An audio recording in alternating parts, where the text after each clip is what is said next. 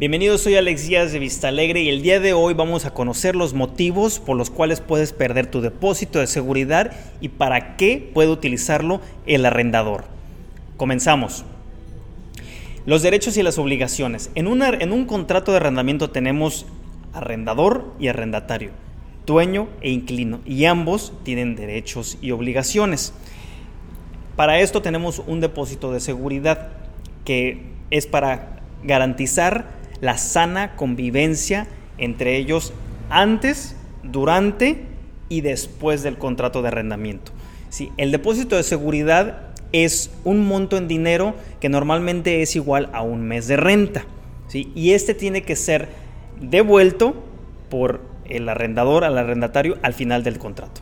Existen situaciones en donde el propietario está en su derecho retener y hacer uso de él te las voy a compartir a continuación. No entregar el inmueble como lo estipula el contrato. ¿A qué me refiero con esto? Bueno, cuando tú vas a recibir la propiedad, tienes que documentar por escrito, tienes que documentar con fotografía y o video el estado actual del inmueble, el estado de los artículos en la cocina, en la sala, en el comedor, en la recámara principal, en la segunda recámara, en cada uno de los baños. Si hay algún eh, algún deterioro o algún daño se tiene que documentar en ese momento para evitar una controversia después. ¿sí? El propietario tiene la obligación de garantizar que el inmueble esté en condiciones aptas de higiene y de seguridad para el inquilino. ¿sí? Una vez más, tenemos que documentar los daños eh, en, paredes exteriores o en alguna parte del departamento de esa manera.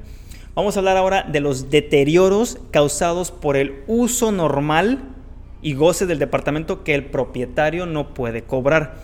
Alfombras, uso de sofás, uso de sillas, el desgaste natural, natural de, utensilios de cocina, el desgaste natural de, alguna parte del inventario o artículo del inventario por uso natural. Ojo, no por abuso, por uso. ¿sí? Las fracturas en las estructuras eh, por causas ajenas al inquilino, como un terremoto, como inundaciones por lluvias o ventanas quebradas por vientos de huracán, eso no lo puede cobrar el arrendador. ¿sí? O los desgastes de las instalaciones eléctricas, de agua o gas. Ahora pasamos a los deterioros por el inquilino que el propietario puede cobrar.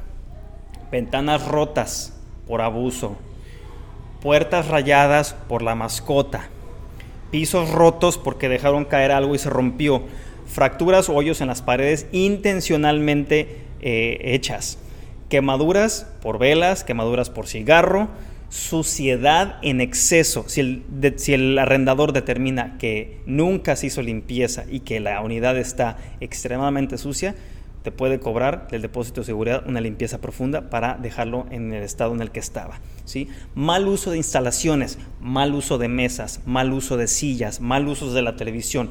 Si se descompone, si se quebran, se van a deducir del depósito. Si haces modificaciones, ojo, si haces modificaciones sin consentimiento del dueño y de repente pones una pared o quitas una pared o haces una ventana o la quitas y no está por escrito el consentimiento, bye bye depósito. Generalmente el arrendador tiene 60 días para regresar el depósito, siempre y cuando no haya deuda de luz, no haya deuda de gas, no haya deuda de, internet o teléfono o alguna otra irregularidad. Bueno amigos, estas son las razones por las que puedes perder tu depósito de renta. Espero que te hayan servido.